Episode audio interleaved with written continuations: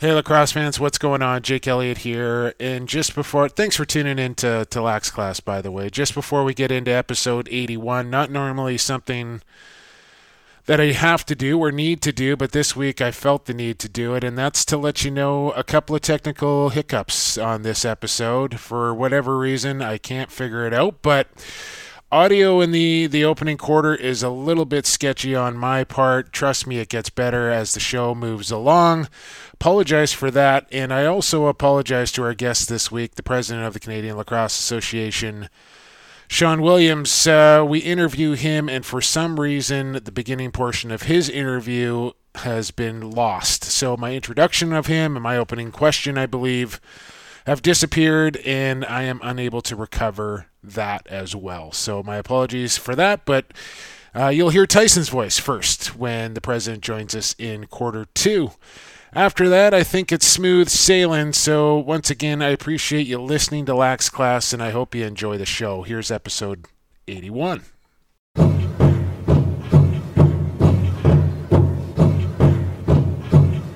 It's time for Lacrosse Classified on the Lacrosse Flash Podcast Network your go to source for all things NLL and box lacrosse. Now, settle down and listen up. It's time for Lax Class.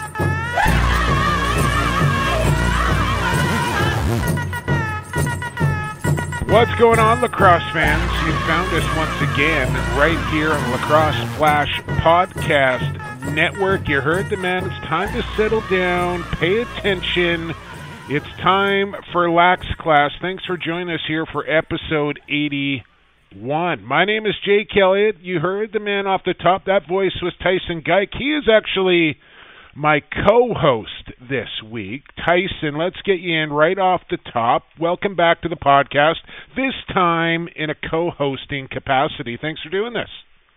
Jumbo, thanks for having me. It's great to be joining you as a co-host, a guest co-host for the week. Yeah, well, let's let the people in on it. This week, uh, we are going to have the president of the Canadian Lacrosse Association. First time for this. We've never talked to the president of the Canadian Lacrosse Association on Lax Class. We'll have him, Sean Williams from Saskatoon will join us here in about 20, 25 minutes from now. And you may be wondering if you haven't heard the news, my former podcast partner, Evan Schemenauer, has decided to take a step back here, Tyson. I think this obviously a really Evan is a chartered accountant in his real job, his actual profession, and this is just a crazy, crazy time for Evan. And I think with everything that's been going on, the COVID, the uh, workload, and and what's been happening here on the pod, it just became a little too much, and Evan needed to take a step back, which is totally fine. And I can't thank Evan enough for all the work that that he and time that he has invested into this podcast, organizing who you got. He does all sorts of writing and social media promotion. Of course, the the time and and the knowledge that uh, he spends here on Lax Class, he will be missed. And I want to make sure that I acknowledge him and thank him for the last, I guess, year and a half or so that he has uh, invested in here to Lax Class. We wish him well, and and he'll take some time away, and and I'm sure we'll be back in some sort of capacity in short order. Yeah, Evan was uh, or is, I should say, a very passionate supporter of the game of lacrosse, and truthfully, the lacrosse world is lucky lucky to have him. I think that if there were more people that covered the game like him, we'd be in a much better position. But um, you know, the work that he put in doesn't go unnoticed. I understand that it can be tough at times.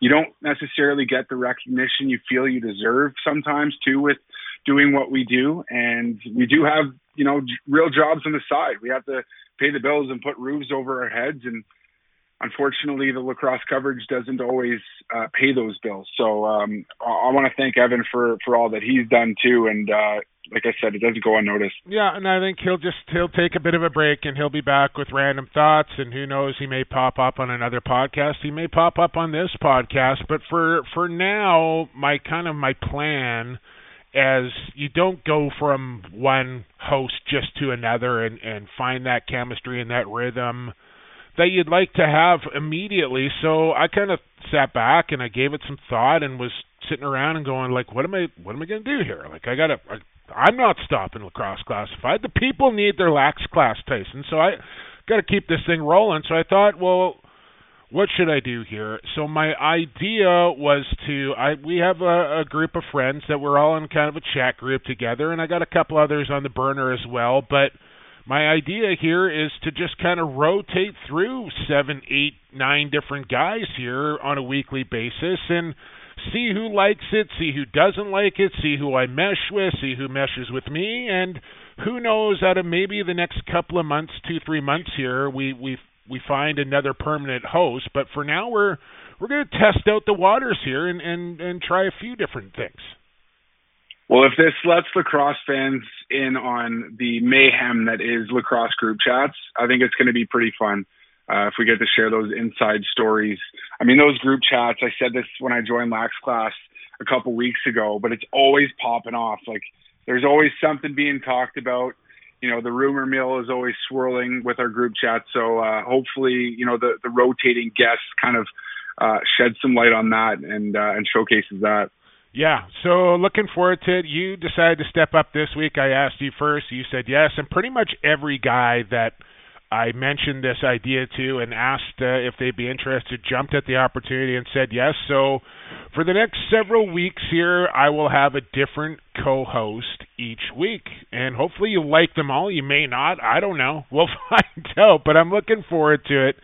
Uh, so Lax Class will roll on. This is episode 81. I mentioned we got Sean Williams coming up. He's texting me right now. I'm not sure about what, but I'll figure that out.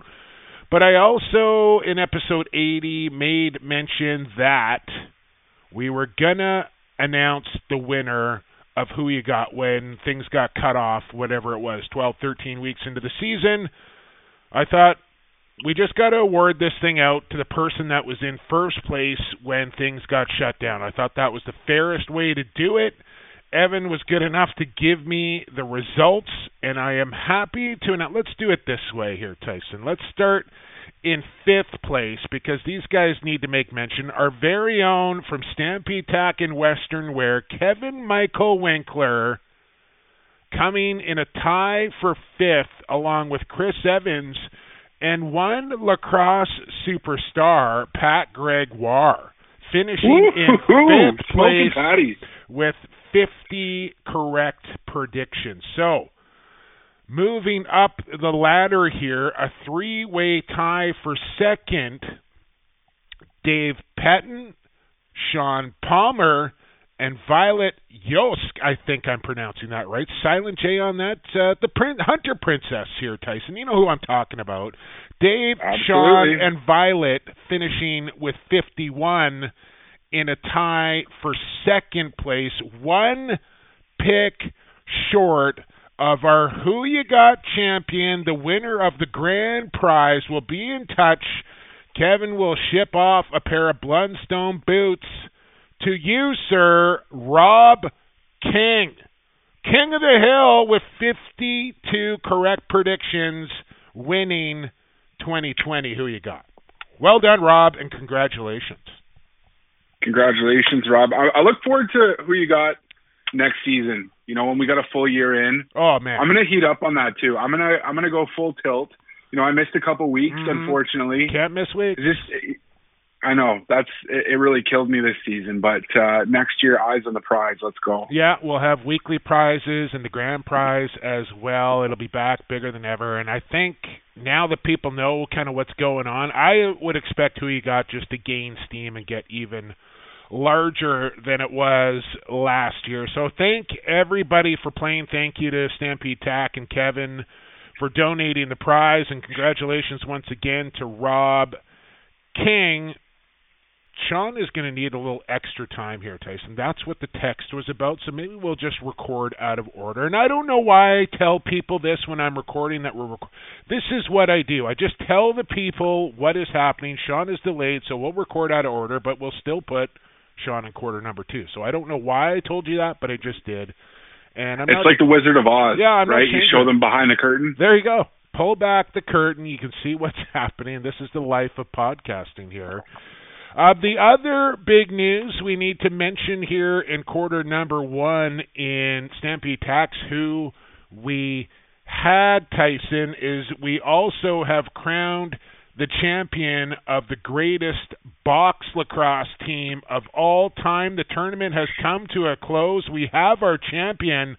It came down to the 2016 Saskatchewan Rush and the 1960s Green Gaels, the only team, junior team, to make it into the tournament here. And we thought, like, I don't know what year to pick because they won seven Minto Cups in a row, Tyson. Well, mm-hmm. this team is on uh, obviously fondly remembered. And check this out, dude.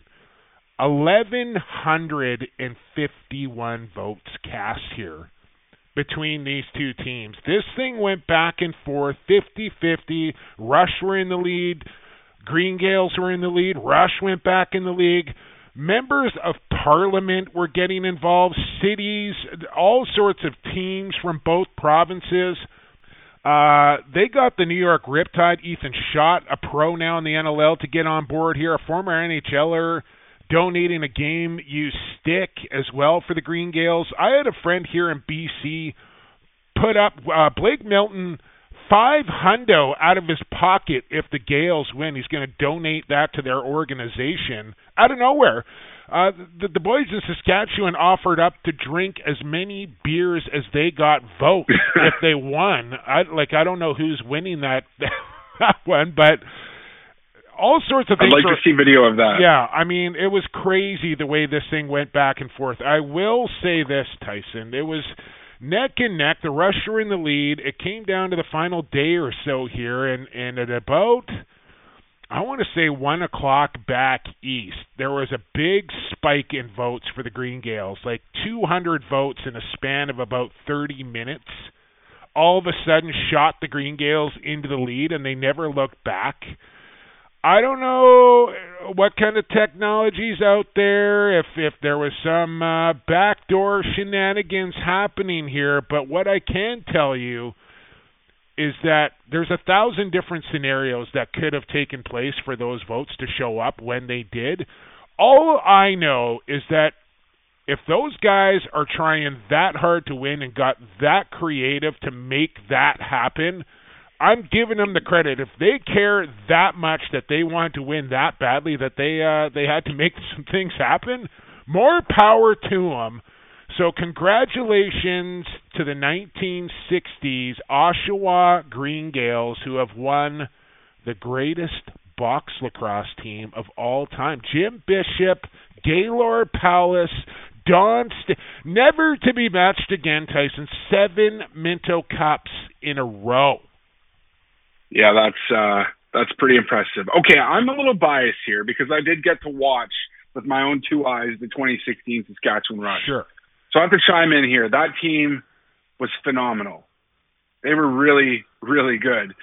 And you know, going up against a team like the uh, the Green Gaels it's such a I don't know a storied organization. I had a chance to play against them when they were the junior B team. I was playing for the Newmarket Saints back home a really tough team. They had some some big stars. I think Shane Jackson was on the team back then. Mm. But yeah, I, like maybe there's a little bit of bias in me, but I'm still going Rush if, if I have my vote and my my pony in the race here. Well, However, this this is all just for fun, and I think it's great what you guys did with lacrosse classified, kind of shedding some light on all these teams and get for those who who never got the chance to watch the Green Gaels back in the day, or maybe they didn't know about the history. This this shines light on that and gives them a little bit of a look into that. So um, I, I like uh, I like what you did. I like the voting process, and I mean, congrats to the Green Gaels. There are some phenomenal names and you know storied players in that team too. Yeah, let me. Uh, Steve Holroyd, who we had on the program, lacrosse historian, was super happy about about this victory here for the Green Gaels, and he actually helped us out quite a bit as far as setting up the pre 1990s bracket. And he went on a, a bit of a thread here on on Twitter, and I just want to say, like, and being a lacrosse historian, he said that sometimes the the the great achievements from teams of yesteryear get lost in the shuffle, but the fact that the Green Gaels are remembered so fondly and got their win I think says a lot about it. And and I don't know. Like maybe in 20, 30 years, we're talking about the 2016 Rush team and the defense that they sported and that championship that they won. I don't know, but this this team here has stood the test of time. Jim Bishop, a real innovator as the coach of this team. A lot of these guys went on to play for the Detroit Olympics and the the inaugural National Lacrosse Association.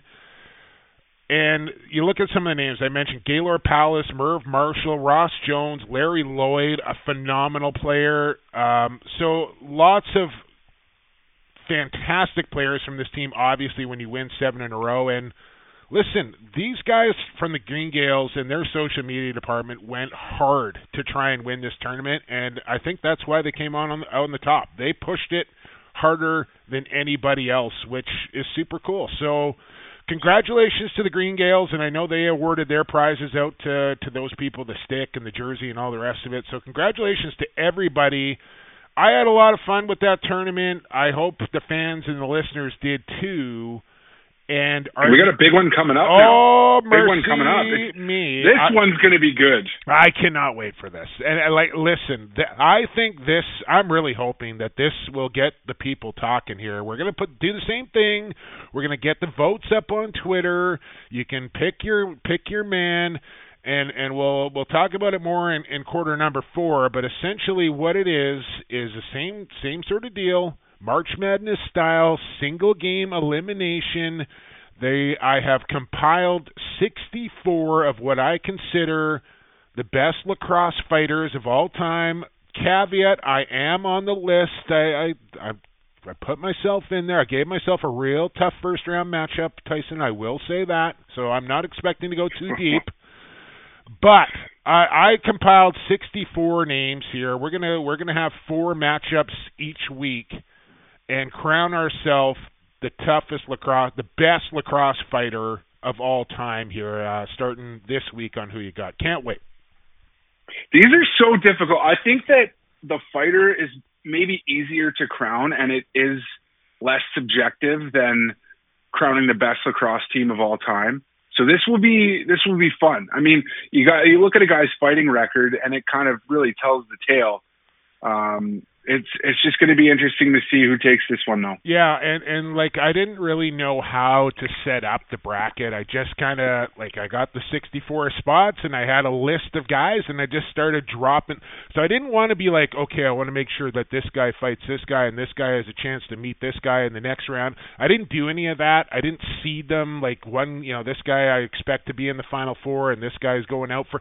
I just started dropping names into the bracket all over the place, so I didn't give it too much thought on who was fighting who. So there's guys from the same era, guys from different eras, guys from just one generation apart, all sorts of matchups. Uh, and I think this is going to be a lot of fun to talk about, bandy about, and uh, eventually crown. I don't know how long it's going to take. We'll figure that out as we go, but eventually we'll, we'll crown a champion. We got no summer lacrosse, Tyson, so this should fill up some weeks. Well, yeah, that's what we're looking to do. I mean, lacrosse flash, we got verses that uh, bracket continues to roll on, but we're just looking to come up with some content and uh, stay, I don't know, just active and keep people interested in the game, right? There you go. That's what it's all about. So, I think uh, that is probably it for quarter number one. Once again, congratulations to Rob King on winning Who You Got. Congratulations to the 60s Green Gaels for winning the best box lacrosse team of all time tournament. And now we'll take a break, and on the other side, we're going to talk to the president of the Canadian Lacrosse Association, Sean Williams, next here on Lacrosse Classified on the Lacrosse Flash Podcast Network. Pure Vita Labs is proud to bring you the highest quality sports supplements on the market. PVL products are 100% all natural with no artificial flavors, colors, or sweeteners. And the entire line is also Informed Choice certified. We designed all our products with the athlete in mind. We look forward to being a part of your athletic achievements, helping you push the bar higher, win at the highest levels, and set personal records for years to come. This is Robert Hope with the Colorado Mammoth and the Cleveland Lakers. You're listening to Lacrosse Classified, growing the game one podcast at a time. Sean, how does the CLA plan to move forward after such a difficult time? Obviously, this is a bit of a hit to Canadian lacrosse. uh, how much are you planning moving forward, and, and how do you plan on coming back stronger in the future? Oh, it's a massive hit to Canadian lacrosse. Uh, when I when I was elected, this, was the furthest thing from my mind of, of what would happen. So, you know, we're going to make use of the time that we are in a down phase and try to you know rectify some some internal issues and some and and to provide assistance to uh, the member associations and and that to uh, provide a better product for for everyone. So there are opportunities even though it is kind of a bleak outlook at the moment Speaking with the president of the CLA, Sean Williams, and, and Sean, I probably should have asked you this first before anything else, but when I talk to, to people for the first time in the podcast, I always kind of like to find out how they found the sport of lacrosse or how the sport of lacrosse found them. I know you're a prairie boy from Saskatchewan, which, you know, the sport of box lacrosse is not that big there compared to Ontario or British Columbia or even Alberta now. But how did how did you get into the game? How did it find you? Well, actually, take uh, you probably I, I actually come from a couple hotbeds. I I lived in Orleans, Ontario, for till I was about seven years old, and then my family moved to Langley, BC, Oh, and I lived there Okay. until I was until I was 20. So what would happen was I would go hang out at the rink. I wasn't playing lacrosse, but I would go hang out and grab my buddy's sticks and go out at in between periods and throw the ball around and and just goof around. I played hockey, I played football, and you know, looking back, I wish I would have played. So that's kind of how I was always aware of the sport. Um, I liked watching. I, I really enjoyed it. Um, I I, fo- I still follow, you know, the WLA. I follow uh, what the Langley Thunder do. Um, there are friends of mine played, you know, right through. Um, I grew up with uh, Gord and John Minot. all right, So I- okay. yeah. So and and a few other guys that were quite That's prevalent. funny. I in- think I in, used uh, to play against a Minot back in my junior B days. I don't know if those guys have, have sons or not. As we speak with Sean Williams here, and then so you, you make your way to Saskatchewan, and, and as we know, Sean, like Joey Harris, I don't know how long he sat in the, the presidential chair. I want to say the better part of a decade.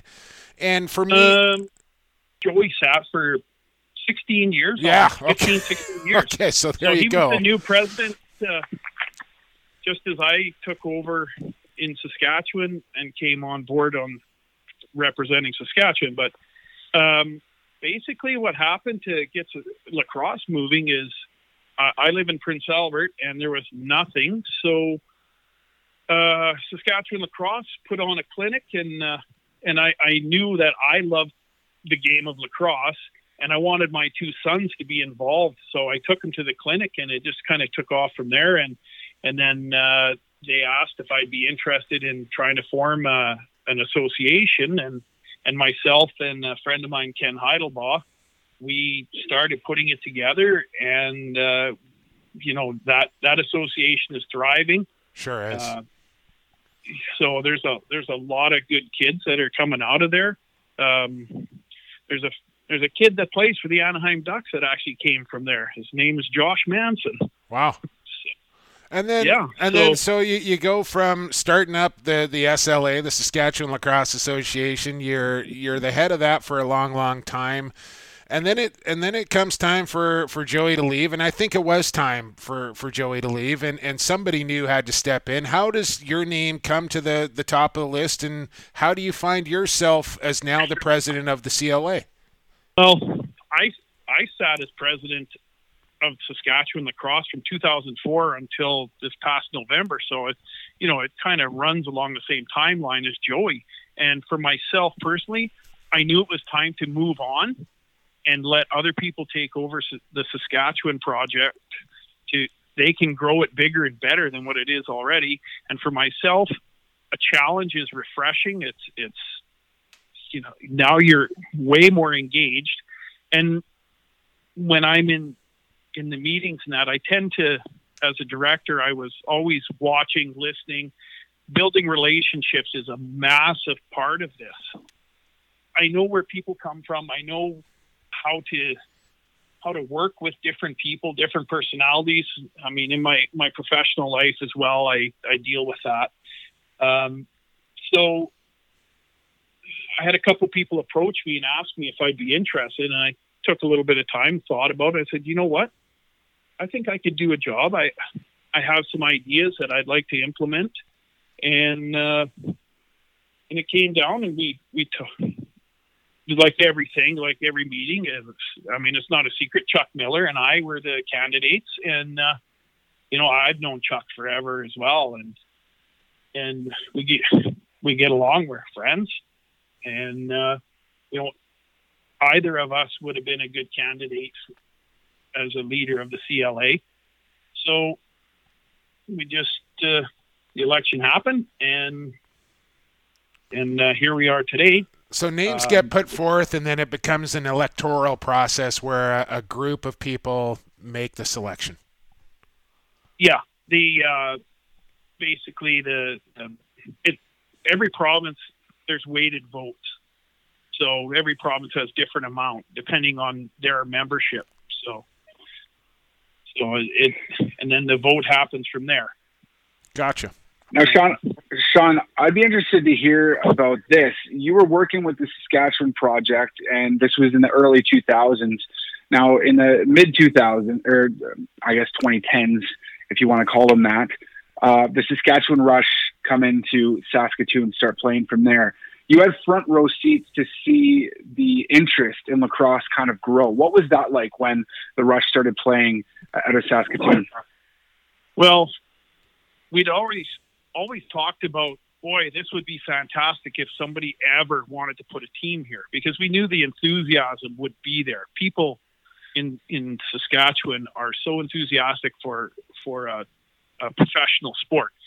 So when they finally did come, when Bruce uh, brought the team to Saskatoon, it was he he uh, reached out for a partnership with us, and that has probably been a major part of growing our game is we anything we look after the 50-50s and anything we get from the 50-50s we drive it back into into our, our players and coaches and officials. And, and for people that don't know, Sean, the 50-50 at Rush games, what are, like I, I didn't win this year by the way, so you have a bunch of my money, but uh, what are they like they get up to like $50,000 they're they're giving away.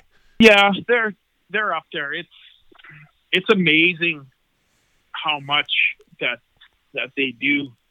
You'll be there probably the first few years. It was averaging probably fifty five thousand dollars to the winner. That's crazy. Yeah, yeah. I know. No, but I mean, and and it's a madhouse. We we, we just refer to it as Sask Vegas. Like that's it's an absolute it's right. an absolute blast. I mean, I've seen you there, Jake, and yeah. I see you after the game, and and everybody has a good time. I I can tell you this much: this past season, the the abbreviated season was the first time I've actually sat, been able to sit and watch a complete game because I've always been working and right. at the games, talking to people, recruiting, and and and it's been it's been probably some of the most enjoyable work I have done in lacrosse is just to tell people about the game and the opportunities that are available for your your children. Absolutely. Speaking with the president of the CLA, Sean Williams, and and one thing that that seems to come up time and time again, and, and quite frankly, Mr. President, it drives me right up the wall, and that is the fact that you look at the East, you look at the West, you look at the NLL, you look at World Lacrosse. Do you know where I'm going with this, Sean? There is rule books for every league at every level that are different, and I don't know exactly how we get to a place where we have a unified mm-hmm. rule book, but is that something that is on your radar to try and make happen? Because you talk about growing the game and making it bigger and better than it is now. I think that is a massive key component to helping not only existing fans, but new fans to the game to help them understand if we had one rule book for all of box lacrosse? Well, I knew you were going to ask that question, so I I thought about it today, and uh, the difference between professional and the amateur, there's always going to be some differences. Sure. But there are there you know, it's no different than the NHL and minor hockey. There, there's Exactly. always going to be some some nuances in there that are going to be different. Can we move a little closer together so that there's not quite that that gap? Absolutely, we can we can work on it. We have people that are are looking into what can we do, you know, and and you know, it'll take both sides to sit down and say, hey, this is what we do, and you know, it, it some of it does come down to liability issues. Um, World lacrosse, there's a lot of players in that, and you know, some people come with an agenda, some don't. So, if we can, you know, if we can go through the same process and say, hey, look, you know, this is pretty complicated. Everybody's jumping back and forth between this, this, and this. Is can can we make this so it's not so complicated? Absolutely, we can. Is there the will? I think there is. I hope Now- there now is. I hope it- there. I hope there is, Sean. Like I, I don't know what it takes, and I know it's a bit of a process to to get a rule changed at the CLA level. Like it's it only comes around every two years, and it's got to be voted. Yeah, Like I, I, I mean, is there a way to streamline this process and get everybody at the table and on board with this sooner than later? Like I don't know why it seems so difficult to to get everybody together on this idea of of making this happen. Why is it such a struggle? turf. Plain and simple, turf protection. Yeah. Can can we make it happen? I, I think, you know, maybe with if you look at a timeline, maybe within five years we can have it way closer than we are now. Okay. Um, you're right on the two year. Every two years, there's rule changes, but during those two years, that's when all the discussion happens. That's when all the fine tuning of the rules happens, so that it can be brought to the meeting, discussed, and uh, uh, voted on and adopted. So it will take time, um, and you have to have the liaison with the say the NLL. You have to have a liaison with the, the World Lacrosse.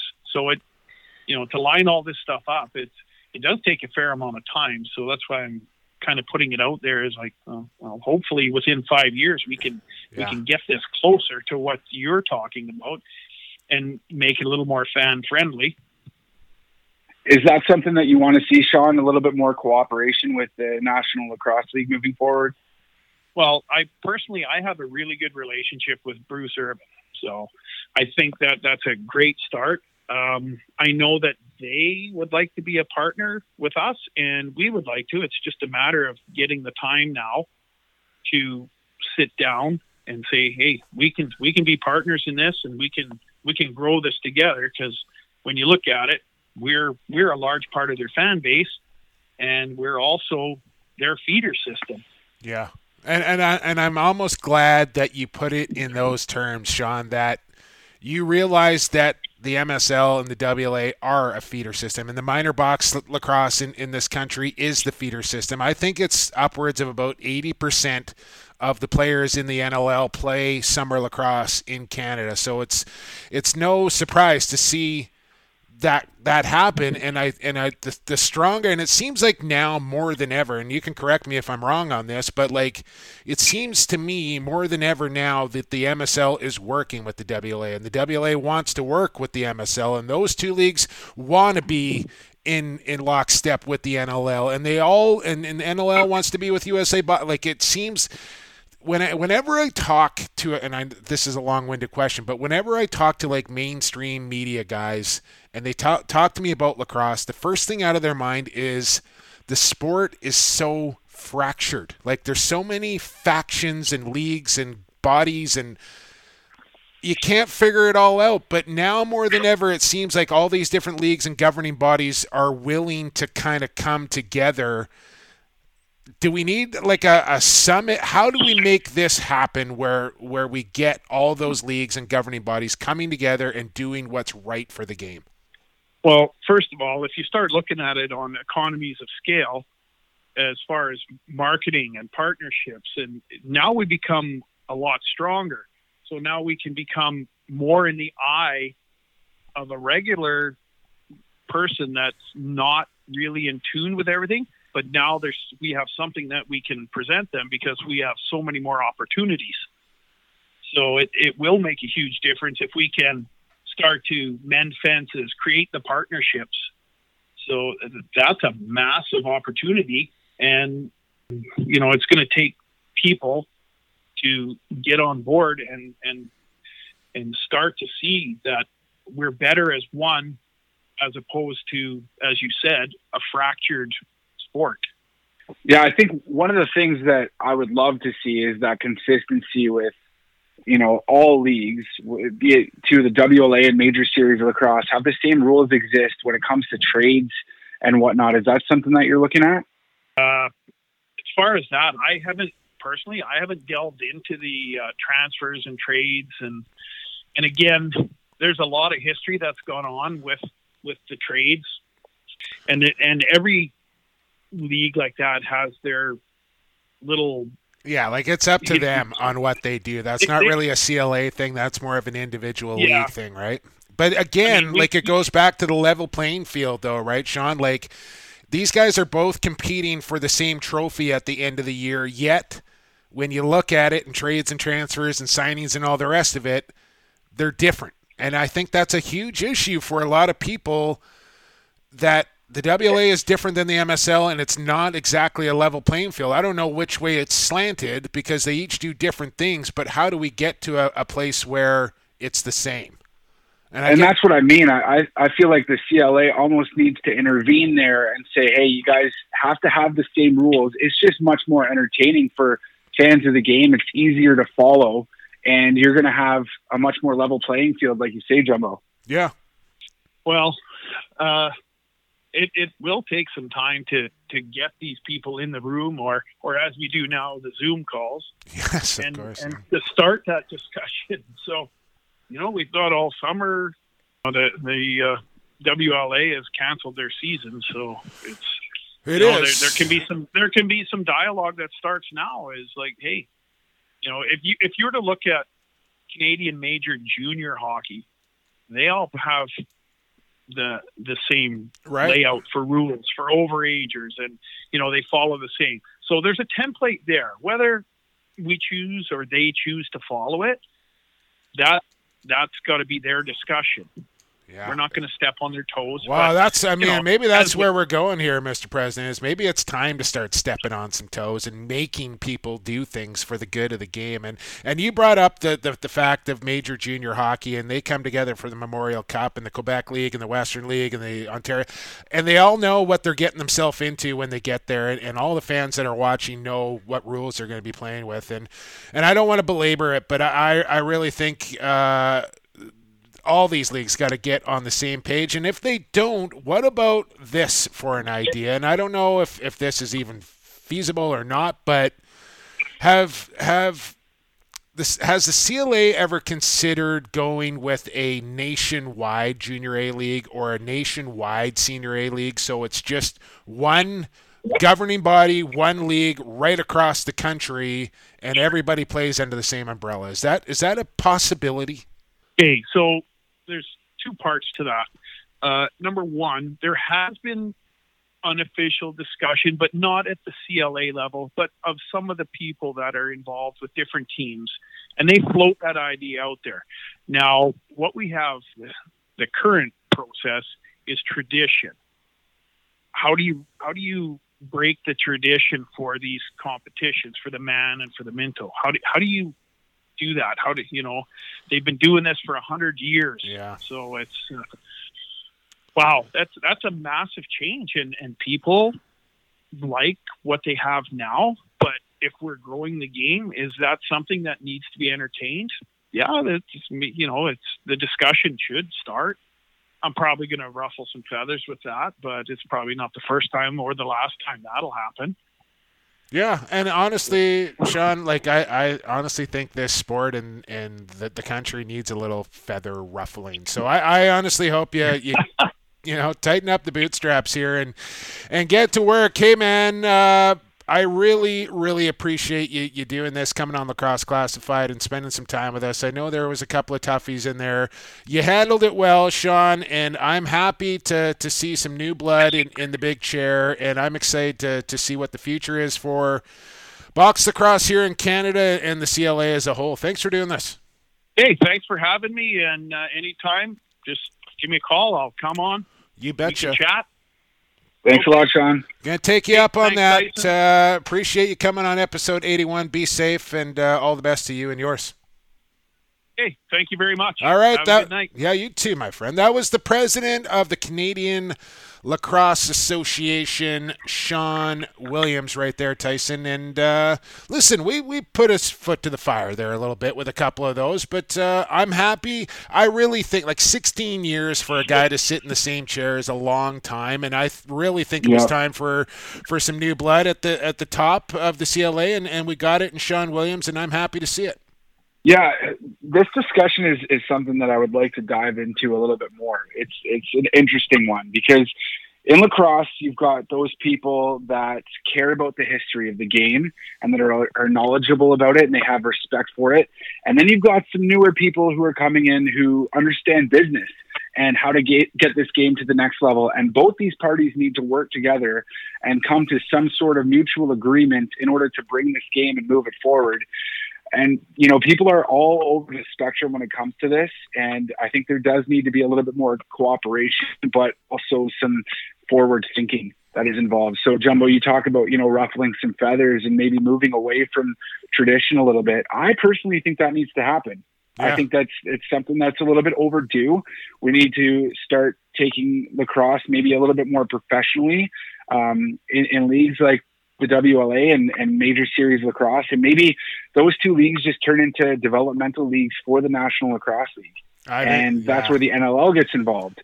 Um, I, I think that you know right now, guys are playing major series in WLA. They're they're risking themselves and, and you know putting themselves in the way of injury, and that takes away from professional lacrosse and at the NLL level, really. And if we really want this game to to get to the next level, we have to be focusing on the National Lacrosse League. And I know for some in you know the hotbeds like maybe Peterborough or or New West or Victoria, they may hear that and not like it, but it is the truth. Like getting the game to grow south of the border is extremely important, and making changes where we say, hey, you know, we respect the tradition and the history of this game, but there are some changes that we need to make, and we just can't look back. That's what's got to happen in my eyes. Yeah, amen, brother. And, and listen, there's nothing wrong with starting new traditions, right? That's kind of Yeah. how it happens. And and for me, the last thing I'll say on it is like until the NLL gets to a place where they are paying their players enough money where they don't need to play summer lacrosse, that is when the real change will begin to happen because the WLA will need to adapt when they don't have the best players playing in their league. And and as crappy as that is to think about and say, that's what needs to happen for this sport to get to the next level where NLLers are only playing in the NLL and the WLA and the MSL become the feeder league to that professional I- league. listen, there's there's there's a lot of a lot of GMs and owners of teams really that would love to see that happen. I, I should say presidents too. They know that for this league and and this, as just a sport of lacrosse to to continue to grow, we have to have all eyes on the National Lacrosse League, and you know that's the professional environment in stadiums like that. Unfortunately, it's not you know the the smaller arenas that we see across Canada. I respect it. I love it. You know, I worked with the Peterborough Lakers back in the day. I played for the New Westminster Junior Salmon Bellies. Um, I had some of the greatest years of my life doing that. However, you know, I respect that tradition and the history. And you know, we wouldn't be at this this No. point in lacrosse if it wasn't for those organizations. So that's why I say I respect that tradition. However, you know, we have to get things consistent. We have to get everyone moving together forward, and uh, we have to be focusing on kind of the business of the game, really. Yeah, agreed, man. Agreed. Uh, couldn't agree more. Tyson, good segment there with the president. Let's get to quarter number three because we want to go under review and give you some quick sticks as well as Lacrosse Classified rolls along. Episode 81 on the Lacrosse Flash Podcast Network. A Vancouver Warriors game at Rogers Arena sounds like this. Jones shoots and he scores! Diving effort from Mitch Jones. Nothing's monotone. Lee and Beers go crashing into the crease. Nothing's boring. Now we're gonna have a fight. It's the captain squaring off. And at Vancouver Warriors games, Loads up, nothing's offside. tries a shot and he scores! Experience it for yourself. Vancouver Warriors tickets are available now. Tickets starting from 1995. Visit vancouverwarriors.com slash tickets today. Hey, this is Jonathan Donville, Minto Cup champion with the Orangeville Northmen. You're listening to Lacrosse Classified, growing the game one podcast at a time. Welcome back to Lax Class, everybody. Episode 81. Into the third quarter we go.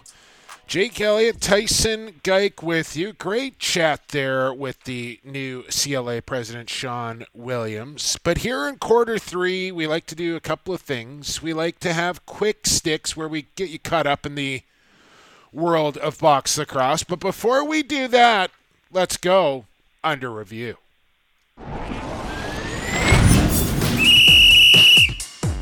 It's time for Under Review, presented by G. Wilson Construction. Each week, Jake and Evan answer a listener's question or break down an unusual call that happened in a game. The challenge flag has been thrown, so now it's time to take the matter under review. Under Review, brought to you by G. Wilson Construction, an award winning firm with a single focus building fine custom homes all over the place. He's got that castle up in Whistler. They're getting back uh, going in the construction business. At G. Wilson Construction, uh, actually talked to the big boss uh, just last night. Gonna have a little birthday party this weekend uh, for his wife. A small gathering, keep our distance, uh, but keep it in our bubble as well. I think uh, go over to Mr. Wilson's lair for the weekend and celebrate his wife's birthday. So look forward to that. Under review here, and this week on Lacrosse Classified, a lot of talk about the NLL draft coming up and what's going to happen with players like Jeff Teat and Reid Bowering, who are seniors but also have the ability to go back and play another year of university lacrosse. But here on Lacrosse Classified, well, we thought, what about the kids at the minor level that graduate out of midget to junior? Their final year of minor lacrosse has been wiped away. And what about the junior players playing in their fifth and final year of junior lacrosse? And they don't get that opportunity for one last shot at a Minto Cup. So I thought here on, on Lax Class, let's kick this around, Tyson. What do you think about adding an extra year of eligibility for kids in their last year of minor and players in their last year of junior? And if you're for it, how would you execute it? Okay, I'm completely in favor of this. I think that you got one shot when it comes to minor lacrosse and junior lacrosse as well. And, you know, these kids, you can't rip that away from them. I think the same thing should exist in NCAA lacrosse. Obviously, we're not going to see that.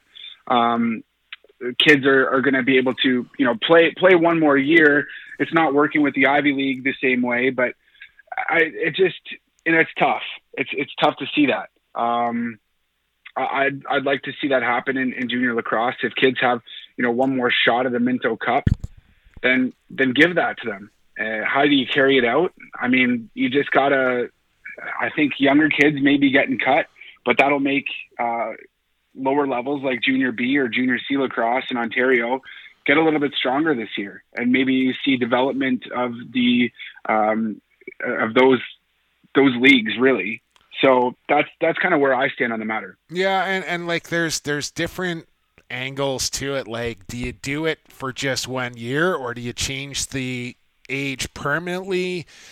Do you just not do it and say like tough tough luck. Like, you know, we're all dealing with this, and this just had like kids are missing out on graduation. People are missing out on the veterans of the league as well. Like, what about them, right? Like, maybe this is their last year of lacrosse, and they they're not going to make it next year. So what what happens to them? Like, I I don't know. I I I would like to see it happen, but I think how you execute it is going to be really crucial on on on how it how it works. Like And then you, you got to think like in your final year of junior lacrosse, yeah, you're you're going for a Minto Cup, but you're also that physical and mental maturity that you get in that final year.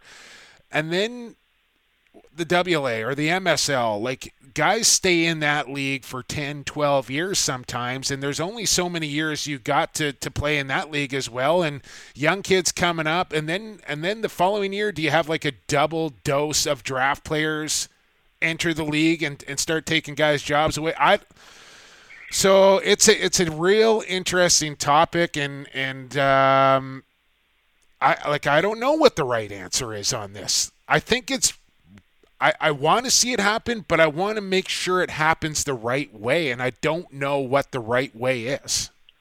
It's it's really hard to say. I mean, I look at hockey and I think the same thing. I think players should be given another year of junior if they want to play that, and you can't just take that away from them because it's your last shot. And you know, I look back. I think the last game of competitive lacrosse that I played. I mean, I went to a couple of rookie camps in the NLL, but uh, the the last competitive games of lacrosse that I played were in the Minto Cup, and to have had that ripped away from me, like that that would be tough looking back. Yeah. And I look back on that, and and those were you know some of the best days ever. I, I look back on those years very fondly, and those games really fondly, and you know I still remember everything about them. So they've meant a lot to me, and um, just my development as as, as a human being, even. Yeah. So I, I hate seeing that for these players. Honestly, like my final year at junior, like I just thought I was just the king of the castle walking around Coquitlam being in my last year of junior as a junior Adanac. I just thought I was the, the biggest thing in town.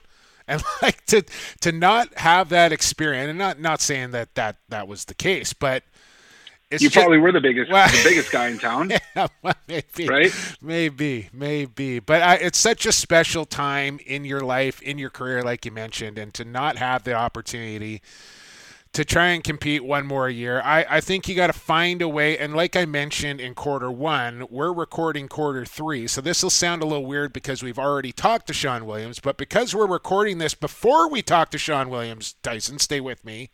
We're going to ask the president about this, but you'll have already heard the answer by the time you hear this portion of the show. That sounds crazy, but that's the way it is right now. That's why I tell people what's happening. You know what I'm saying? That now it's yeah, not, you know, it's not going to make any sense, now. but it will. Now, now our, our, reactions won't be, you know, I, I don't know. We're, we're, just everything's mixed up and backwards, and yeah, but people know now. People yeah. know. Wow, we also had some issues in the opening quarter. we'll stay away from those. Hopefully, we can figure that out. All right, so that was under review. I, c- tell me where you come out on this. Get at me via at LaxClass, at lacrosse classified at gmail.com, at PXP for sports. You can get Tyson at Tyson LW, which stands for Leslie William, by the way, or Lacrosse Flash. If you chime in wherever, tell us what you think. Would you like to see minor kids get an extra year of minor lacrosse? Last year, junior players get an extra year of junior? How long should it last for? Should it happen? Let us know what you think.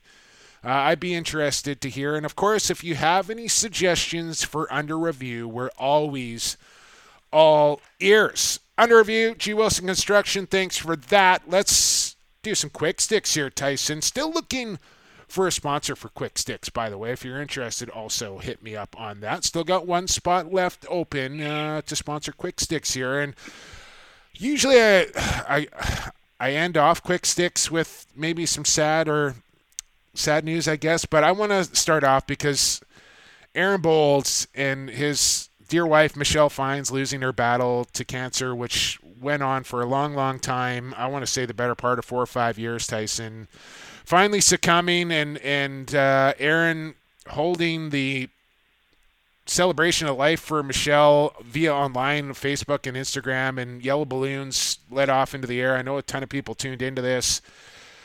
Um, I, I hope after all this, Michelle is at peace and Aaron is at peace, and, and what a courageous fight. And I just, I, I don't know, man. I never know what to say in these type of situations. Just a sad story, but I hope everybody is is is finally at peace. Is all I can think. Yeah, yeah. Thoughts and uh, you know everything goes out to to the family. And Boldy's such a great guy as well, and you know a big part of the lacrosse community. And everyone kind of stands behind him uh, through this uh, tough time. So Yeah. it, it was it was tough to watch, but you know, nice to see a life celebrated in such a way, and um, I, I have a lot of respect for that.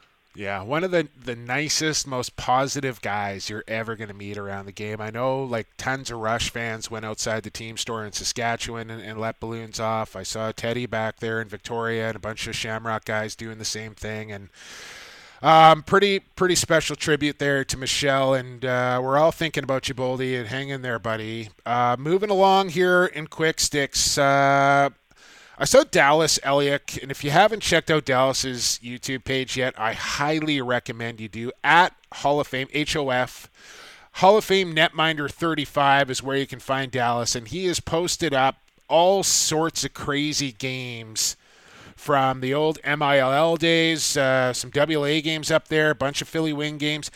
He posted 1990 Philly Wings at Detroit Turbos. Have you heard about this game, Tyson? They only had a couple of sets of nets back in those days that they carried around to the different arenas depending on where they were playing that night. They could not get the nets into Detroit. They used hockey nets in a National Lacrosse League game, Tyson, and my goodness, Dwight Maetche facing off here. This game is nuts. They play. I saw Curtis Dickson and Lewis Ratcliffe chime in on this. They they were like drooling, wishing they could have played in a game that the goalies had to try and stop the ball in a hockey net. Wow, um, I would be interested to see a couple of NLL netminders in that and see how they fared. That would be quite interesting. Dylan Ward might be all right. He gets from side to side pretty quick. Yeah, I a like. A couple fantastic saves from him this year, and maybe he'd uh, do all right. I think some goalies would really struggle, and some goalies would. But I just the fact that they played a game with hockey nets because they didn't have proper lacrosse nets to use. Uh, man, what a story! 1990 Wings and Turbos. Look for that one on Dali's uh, YouTube page if you want to check that out.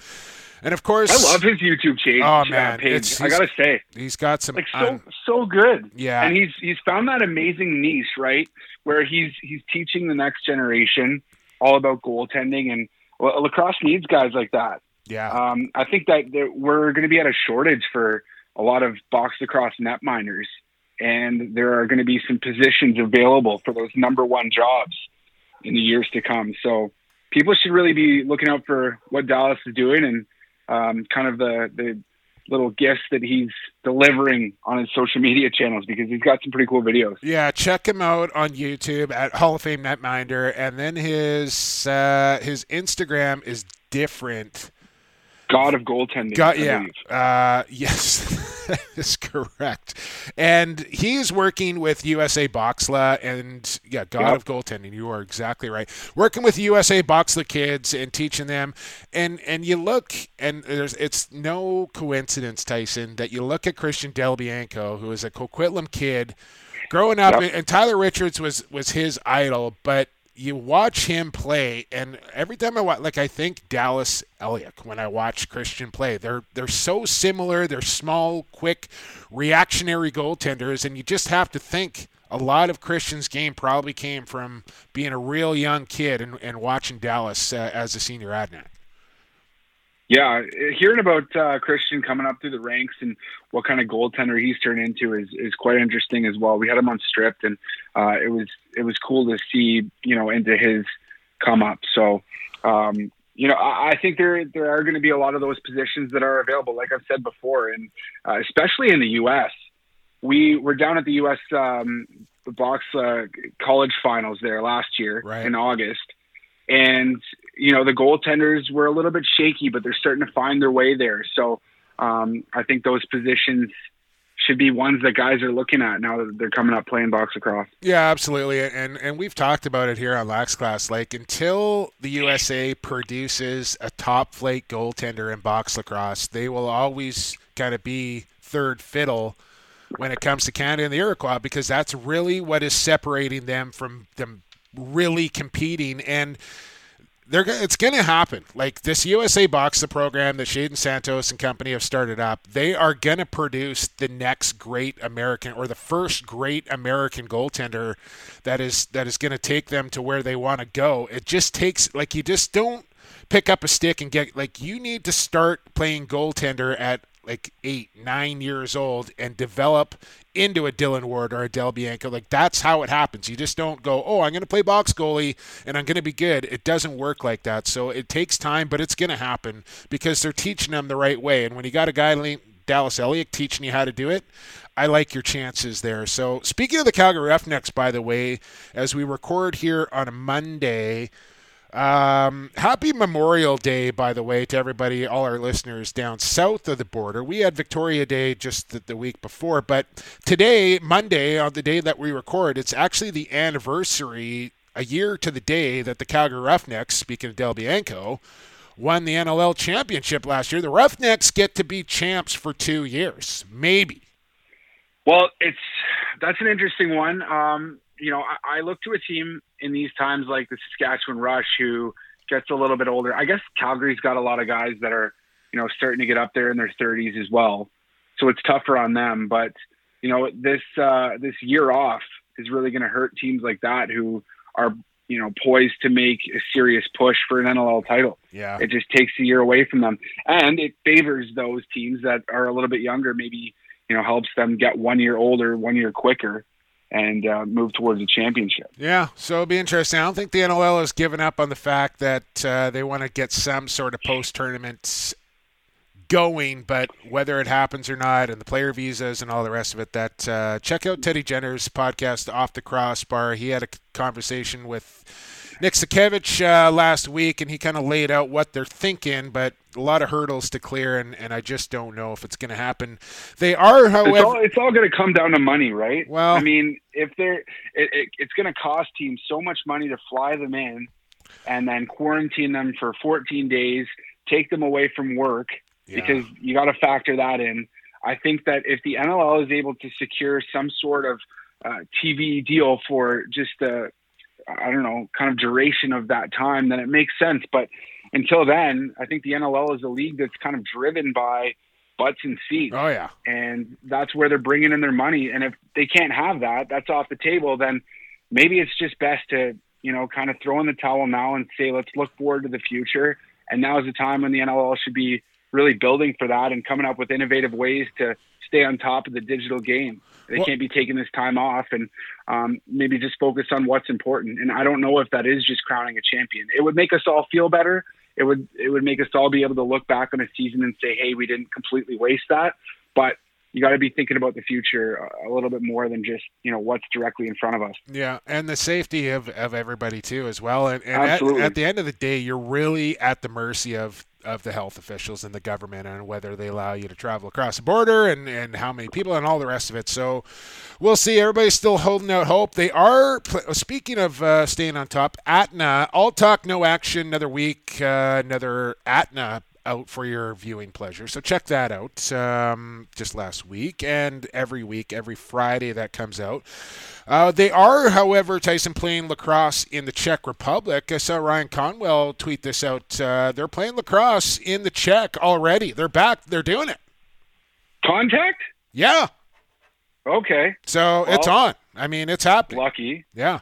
Uh, can they stream those games online? Because I think a lot of people are hungry for any kind of sports, maybe tuning in on maybe Facebook Live. Yeah. Yeah. Something like that. Well, uh, Not we, a bad idea. We may have to push the envelope on that a little bit. Uh, I saw that, that BC and Ontario both kind of waiting for the AWLA and MSL to make their announcement, but I, I think the trickle down is is nearing uh, a waterfall here. We're, we're going to start to see pretty much every league and every team say that their season is canceled. But Senior B, both in BC and Ontario, saying they are done for the year as well.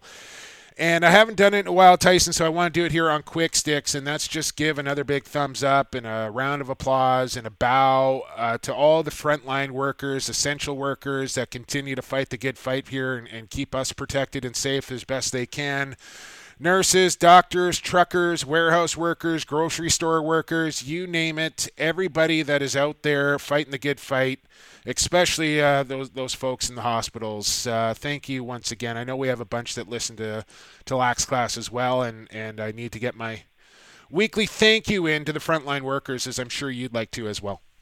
Yes, absolutely. Uh, I did a little video a couple weeks ago We did a, a song with all the uh, performers. Oh, I from saw that. The Vancouver good. Canucks. Yeah. yeah.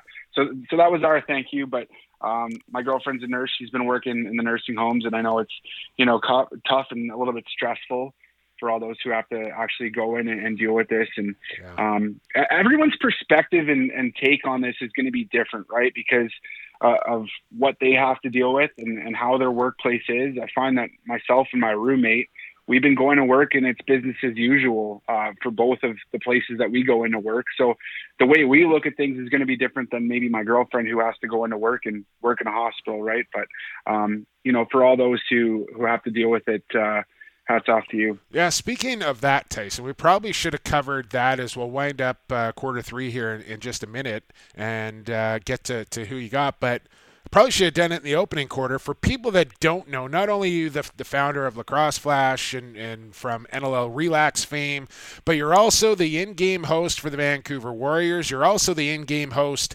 for the Vancouver Canucks. You have a media company called Flash Media House. So you still doing your DJ gig at the radio station as well? No, no, I left that behind. I decided it was time to kind of move on from that, and uh, it was it was extremely difficult. Like going into work, it, I had to be up at four o'clock in the morning every single day, and that that was Monday to Friday. And then when the, the Canucks were playing, no thanks. I was into those games at night. Yeah, so no. sleep was very limited. I pulled it off somehow. I don't know how I, I managed to do it. Um, I did it with bags under my eyes, but yeah, now now I get a little bit more rest, which is nice. All right. And um, my head's in a bit better of a place as well because that that weighs on you. Oh God! I mean, sleep is maybe the most important thing. So that's what Tyson does, anyways. Uh, you can check out Flash Media House, um, Lacrosse Flash, of course. And while you're on Lacrosse Flash, while we're at it, don't forget to check out that Team Store as well, Tyson. We got to get Lacrosse classified swag up on the Team Store in short order. But I know, uh, like I was on there last week. Uh, my girlfriend Danny was on there. We bought some stuff, but we got to get Lacrosse classified stuff up on the Team Store. Lacrosse Flash slash Team Store is that the website? Uh, lacrosse Flash. I, we're actually on Lacrosse Savage. Okay. Shout out to them. Yeah. They do all our merch. So I think it's lacrossesavage.com slash lacrosse flash. All right. I believe. I'll have to confirm. However, we are going to get some lacrosse classified gear up very soon now that you're kind of a part of the family. I mean, you always Kind were, but, of. you know, now now you're I'm now you're fully adopted. the umbrella. So Yeah. Yeah. So if people are looking for lacrosse classified gear, every dollar spent on the team store, um, obviously some goes to the suppliers, but um, the the money that we make goes towards keeping the project up and alive. And we don't really do this for money; we do it for the love of the game. So it just kind of covers all the operations costs involved with running the lacrosse flash. So. Um, yeah, if you want to find it, that's where it is. Do it. I highly suggest you do it. Some great stuff up on there. And yeah, it's always for the love of the game. Good third quarter right there, Tyson Geick. We got to end it though because we got to get to quarter four. It's uh, time to do a little scrapping. Next on Lacrosse Classified, episode 81 on the Lacrosse Flash Podcast Network. Associated Labels and Packaging, a fun family company that offers premium quality labels and packaging with unparalleled service. With 40 years of experience, an extensive product catalog, and an ever growing fleet of equipment, Associated Labels and Packaging is the perfect fit to take your labels and packaging to the next level.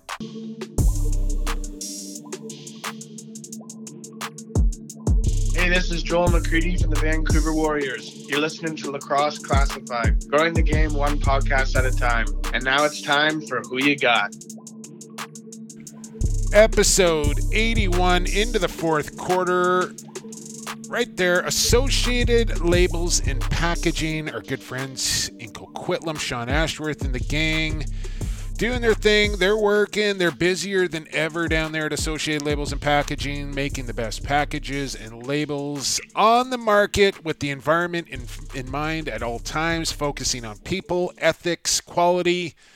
And of course, family owned. Uh, just a quick note here coming back on May 22nd. Shipping department has noticed some delays in courier deliveries, especially with overnight service.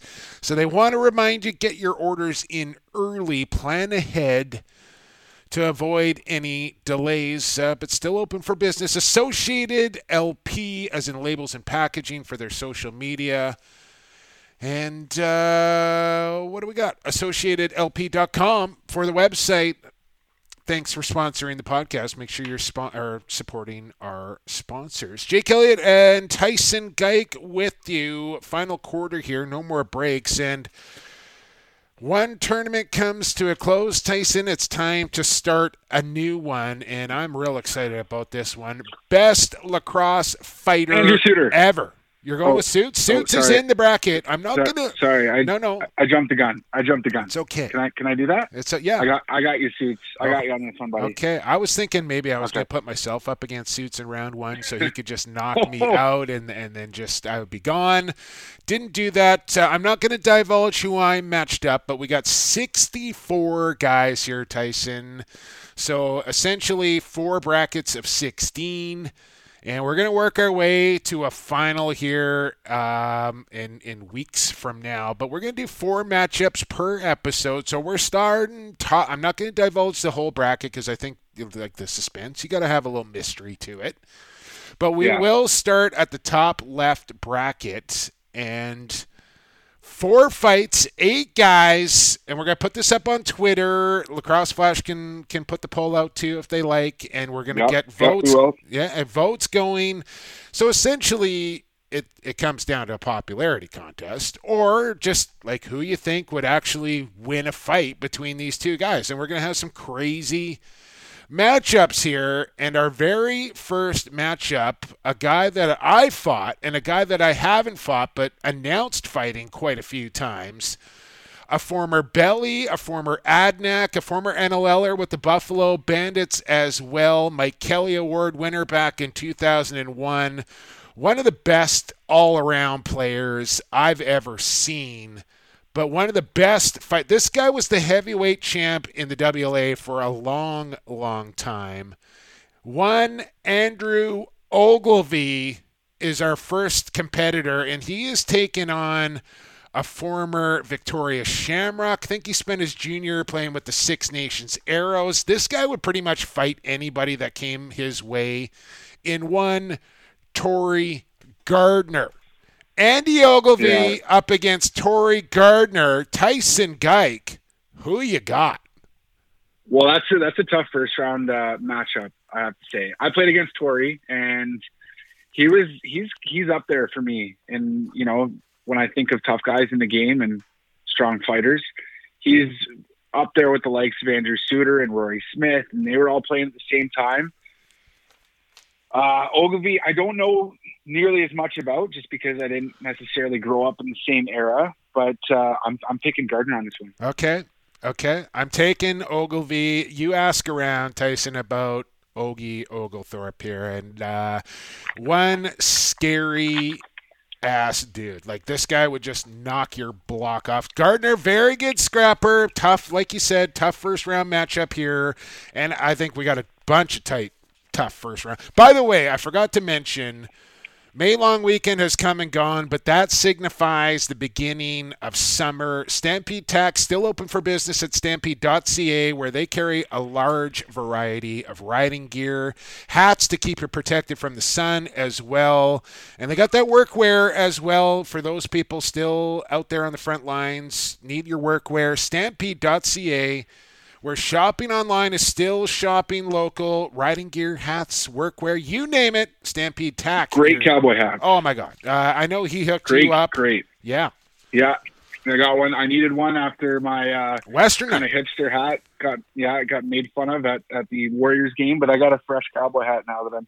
I can't wear it to the Stampede. I want to go to the Calgary Stampede. That won't happen now. I know, no Cloverdale rodeo this year as well either. And I know Kevin was super happy to get you that hat, and it was even happier to find out that Lacrosse Classified was switching to Lacrosse Flash, the local Yes. connection there. And uh, Kevin was super supportive and happy about it. So uh, I'm sure he'll be glad to hear that as well. Stampede.ca, we're shopping online, still shopping local. Thanks for supporting them as well. So, Ogilvy, Gardner, you got Gardner, I got Ogie. We'll put that vote up on Twitter as we will for these other three matchups as we kick off our tournament here. Next matchup, uh, I'm sure you've seen this guy scrap a bunch of times. Chancey Johnson. What can you tell me about Chancey Johnson, Tyson? Uh, I remember watching Chancey play. Tough player as well. Another great first round matchup we got here heating up. Yeah, just he was one of those guys that wouldn't wouldn't have a whole lot of defense to his fighting game. He just kind of stand in there. He was willing to take some punches, to land some punches. If I recall watching Chancey fight, he's going to take Throw on yeah, he's going to take on a tough customer here in round one as well as he takes on the captain of the Vancouver Warriors. Matt Beers. Beersy. yeah. Chancey Johnson up against Matt Beers. Who you got? Oh, that's a tough one. Be- Beers has a little bit more strategy, like you said, Jumbo. Uh, You know, I've seen Johnson just throw punches and just not worry about repercussions of kind of. I don't want to say throwing them blindly, but yeah, Beers has a little bit more technique. This this is a tough one. It's right down the middle. I'm I'm gonna go with Beers on this one. Yeah, I think I'm taking Matt Beers as well. Chancey's kind of one of those guys you could punch in the head like 10 times and it's probably not going to hurt Yeah. him. So I don't know how you knock him out, but Beers is the same thing. Like fearless. He'll fight anybody that steps in front of him as well. I got a soft spot for Matt Beers. I coach Matt Beers. I'm friends with Matt Beers. I'm taking Matt Beers to take out Chancey Johnson here in the opening round. Let's see how it plays out. Two down, two to go here on who you got by Stampede Tack. Next fight up here in the opening round. One defensive coach of the Calgary Roughnecks, head coach of the Maple Ridge Burrards. I had a scrap with this guy as well. Played junior with him in Coquitlam.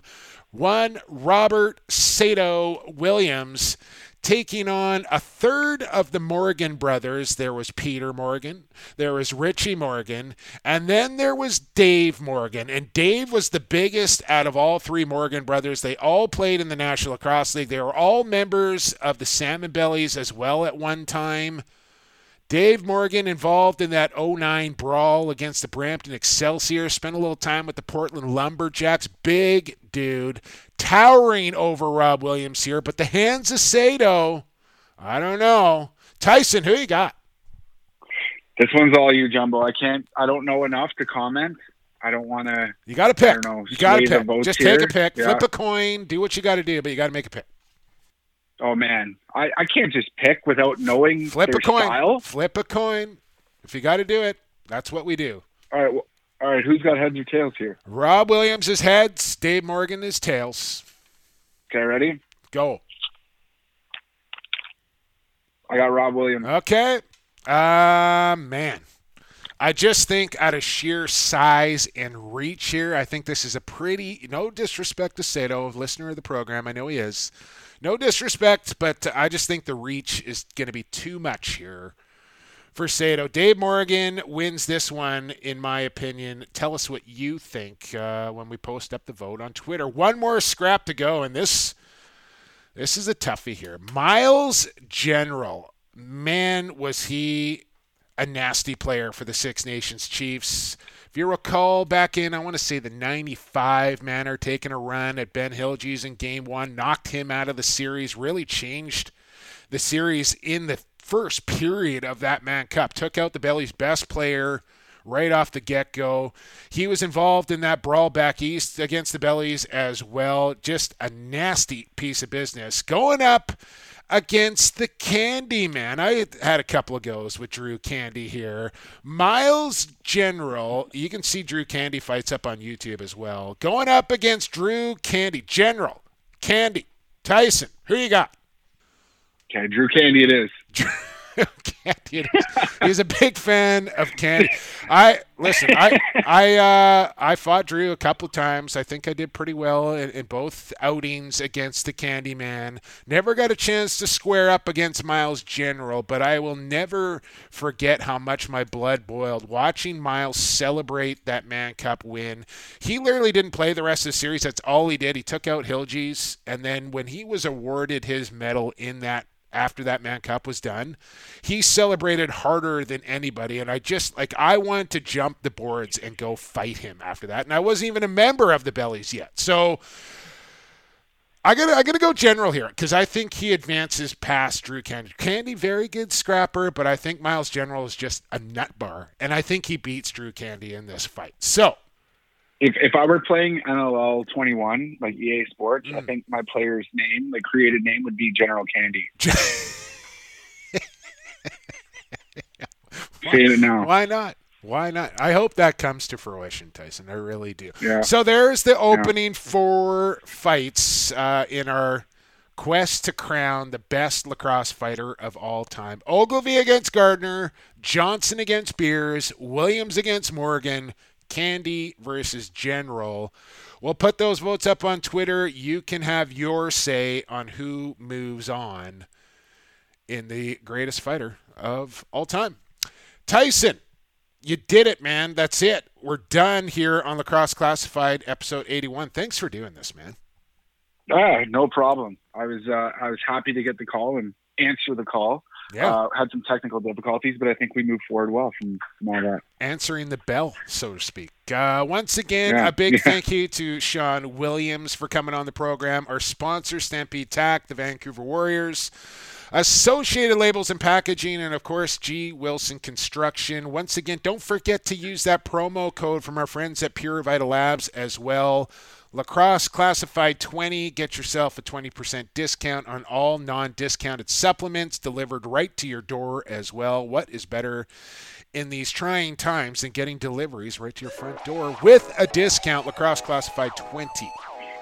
That will do it here. We'll be back for episode 82 next Tuesday via the Lacrosse Flash Podcast Network. In the meantime, you can follow Tyson at TysonLW. I am at PXP for Sports, at Lacrosse Flash, at Lax Class for the podcast. And we will talk to you next Tuesday with a brand new co host next week as well. Thanks for listening for the fastest game on two feet. And for the creator, be safe and be healthy, everybody.